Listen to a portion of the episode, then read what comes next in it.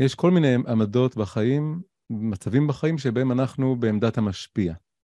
וזה יכול להיות הורה, זה יכול להיות מורה, זה יכול להיות אה, אה, משפיע מכל סוג, בצורה ציבורית, במעגל קטן, זה יכול להיות אה, שליח באיזה בית חב"ד, או בכל מסגרת שהוא נמצא.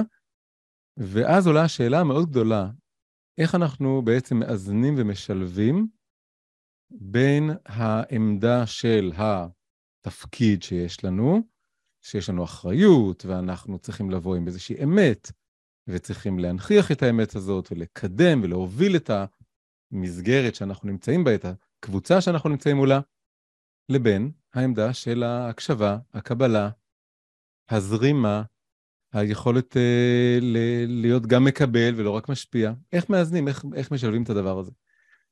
אז יש משהו מאוד מאוד יפה שיוצא בעצם מה, מהפסוק הראשון ואז מהפירוש של חז"ל עליו שרש"י מביא אותו. הפסוק, הפרשה מתחילה, אמור אל הכהנים ואמרת עליהם. ואז יש כל מיני כללים לכהנים, הדרכות לכהנים על החוקים המיוחדים שהם צריכים לא להיטמע וכל מיני דברים כאלה.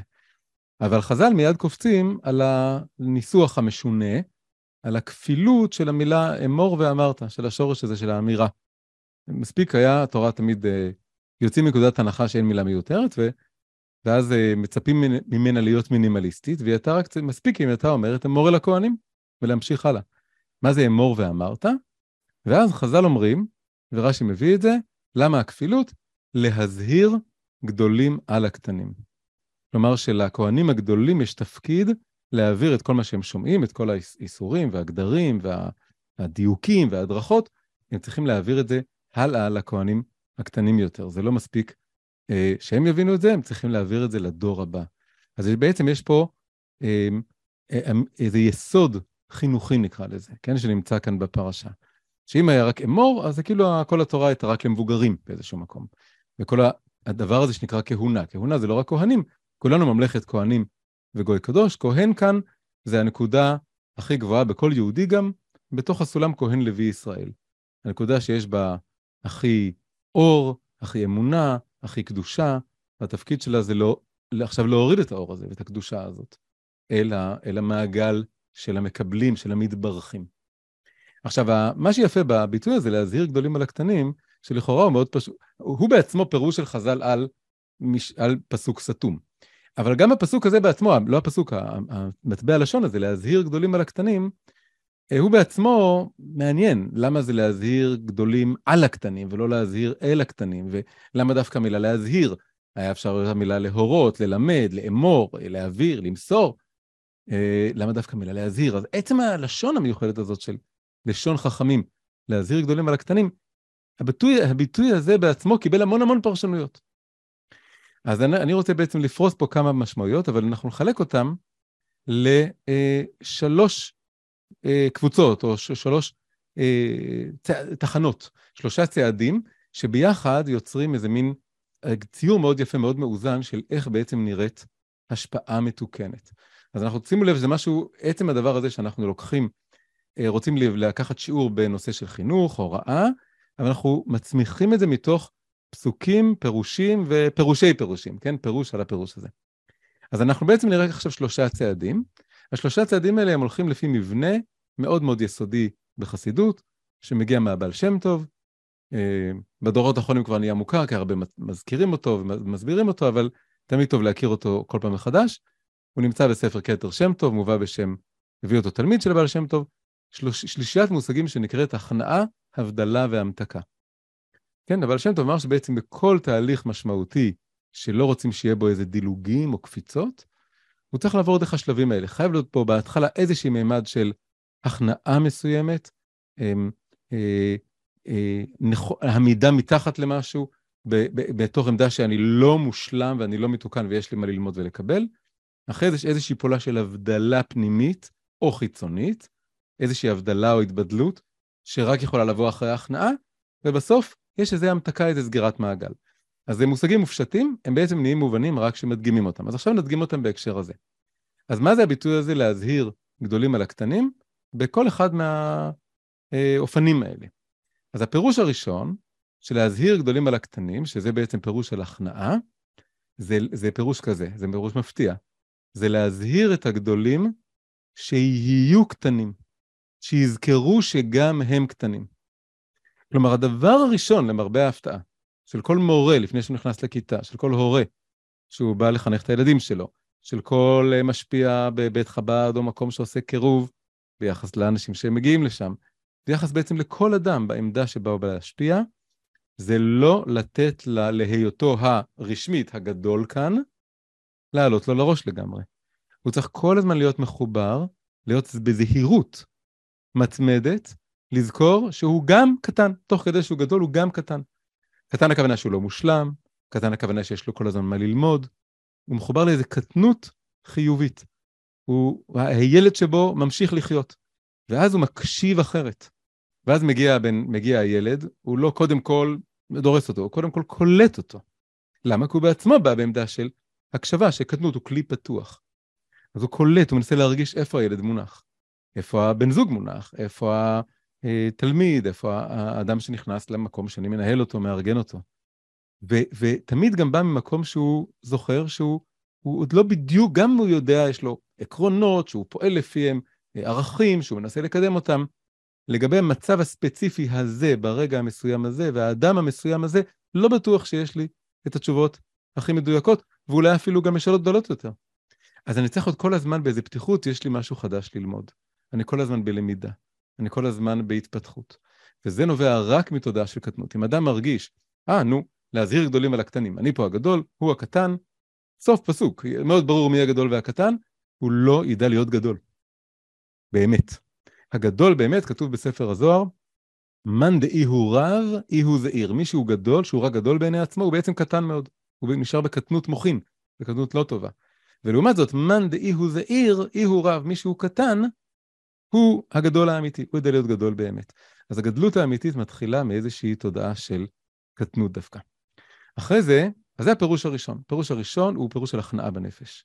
הוא נוצר פה איזה מצב שאני אומנם המשפיע, בצורה הרשמית, זה התפקיד שלי, יש לי פה את החליפה, את הכובע של המשפיע, אבל אני לא נותן לכובע הזה לעלות לי לראש, בוא נגיד ככה, כן? אני זוכר, כמו דוד המלך שהיה יכול להיות המלך, אבל לרקוד עם העבדים והשפחות, אז ככה גם אנחנו צריכים את המידה הזאת של הענווה וההכנעה.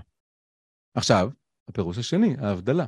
מה זה הפירוש השני? מה זה להזהיר כאן את הגדולים על הקטנים? אז זה בעצם בדיוק הפוך. להזהיר את הגדולים שלא יזדהו מדי ויתחברו מדי ויהיו בעצמם בלי שום הבדלה עם, מהקטנים שלהם. להזהיר את הגדולים מפני הסכנה שהם יהיו כמו הקטנים לגמרי, ישכחו בעצם את התפקיד שלהם.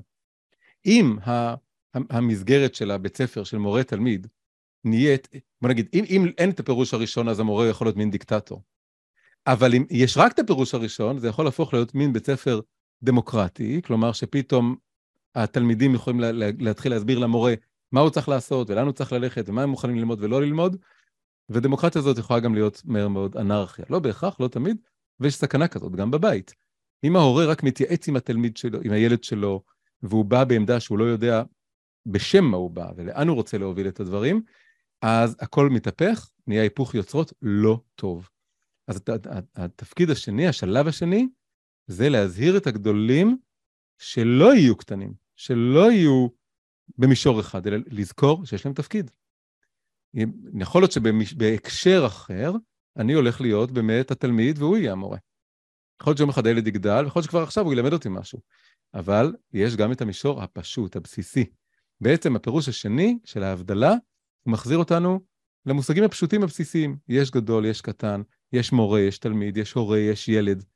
וההורה צריך להיות גדול יותר במובן שיש לו איזה עמוד שדרה שזוקף אותו ומעלה אותו מעל הבלגן, מעל הרעש, מעל הרגשות, מעל התלונות, והוא המגדלור, הוא מחזיק ראש מה האור שהוא רוצה להביא הביתה, לאן הוא רוצה להביא את הדברים. וזה תחושת ההבדלה. הבדלה מתוקנת היא דווקא באה אחרי ההכנעה. אם הוא היה, אם היינו מדלגים ישר לפירוש השני, אז היינו באים בצורה שהיא אולי כוחנית, מתנשאת. אבל אם הפירוש הראשון שמחדיר בנו ענווה, איתו אנחנו מגיעים אל הפירוש השני, אז אנחנו מתנשאים בצורה טובה, בלי להיות מתנשאים בצורה של איזה גאווה או שחצנות. אנחנו מתנשאים למלוך, כלומר עולים מתחברים לתפקיד שלנו בתור המורה, בתור ההורה, בתור המדריך, אבל עם השילוב הזה של הזיכרון של, אה, של אני לא יודע את כל התשובות, אני לומד ואני גם מקשיב למי שנמצא כאן מולי. ואפשר להגיד שהפירוש הראשון, מאוד, יש פסוק בשיר השירים, שמאלו תחת לראשי וימינו תחבקני. אז הפירוש הראשון של ההכנעה הוא מאוד ימינו תחבקני, אני מחבק את המקבל, את הילד, את התלמיד, אני מקבל אותו כמות שהוא, כי אני פשוט מקשיב לו. איתו אני עובד, אז אני מחבק אותו, מקבל אותו כמות שהוא. ושמאלו תחת לראשי זה הפירוש השני, אני שם את היד שלי מתחת לראש שלו כדי להרים את הראש שלו, לזקוף את הראש שלו. אם אני לא יותר גדול ממנו, מי יגדל אותו? מי יגדיל אותו? מי יהיה הסולם שלו, שעליו הוא יוכל לטפס? ילד הוא כמו צמח מטפס. הוא צריך גזע שהוא יוכל לטפס עליו. מי זה הגזע? אני צריך להיות הגזע הזה. אז זה הפירוש השני, להתעצם עם היותי הגזע שהילד מטפס עליי, הוא תלוי בי, הוא זקוק, הוא רוצה שאני אהיה יותר גדול ממנו, הוא רוצה שאני אתן לו אה, תשובות והכוונות. עכשיו מגיעים לפירוש השלישי והאחרון, הפירוש של ההמתקה. אחרי שאנחנו בונים נכון את שני הפירושים הראשונים, אנחנו כגדולים נזהרים להיות גם קטנים, גם בענווה, אבל גם נזהרים להיות גדולים. יודעים בעצם לעבור מאחד לשני, אז יכול להיות ערוץ תקשורת מעולה ונפלא. ההמתקה היא כבר קורית מעצמה, היא הפועל היוצא, שעכשיו, ה, ה, להזהיר זה גם מלשון זוהר. האור, הזוהר, שאני רוצה להעביר לילד, באמת זורם ומגיע אליו. הוא מרגיש שאני רואה אותו, הוא מרגיש שאני מבין אותו, הוא מרגיש שאני מקשיב לו, הוא מרגיש שאני לא פשוט מכתיב לו, מטיף לו מין אמיתות מלמעלה למטה שלא קשורות אליו, והוא גם מרגיש מצד שני שאני לא נמס כולי ונמצא רק איתו כל היום, אלא מרגיש את המבוגר המתוקן. אחד שהוא גזע שאני יכול לטפס עליו, אבל שהוא מכיל אותי ומקבל אותי גם כשאני לא אה, אה, מושלם ולא יודע להיות, הוא, הוא מבין אותי, הוא, הוא איתי עם הנער באשר הוא שם, אבל הוא גם מבוגר. ואז יש באמת זוהר הדדי, אור הדדי, שפיעה הדדית של אור. אני מזהיר על הקטנים, אני מצליח להוריד אור, להשפיע אותו על הקטנים, על המקבלים, והם מקבלים אותו, וגם להזהיר גדולים על הקטנים, הגדולים נהיים זוהרים על ידי הקטנים.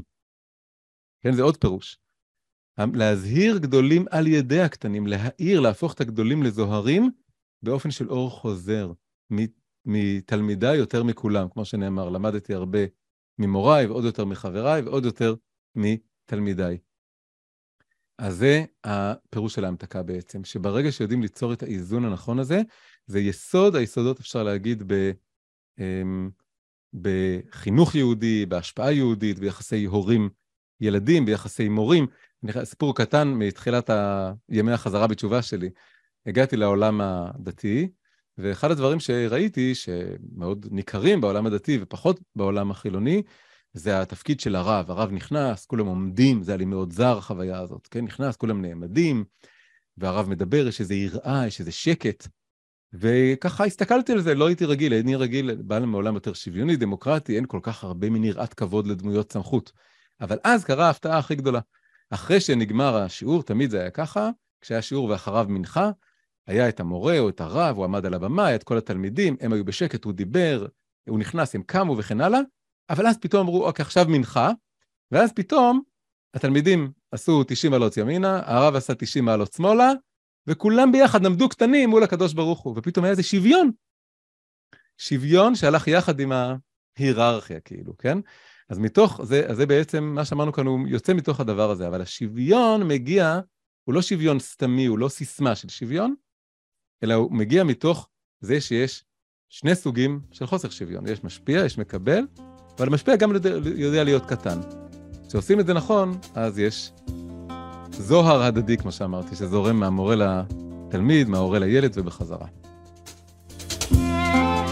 שלום חברים, מה חשבתם על הסרטון? אשמח לקבל תגובות מכם, ואם אהבתם, אנא סמנו לייק, עשו מנוי לערוץ, שתפו אותו, ואנחנו נתראה בסרטון הבא.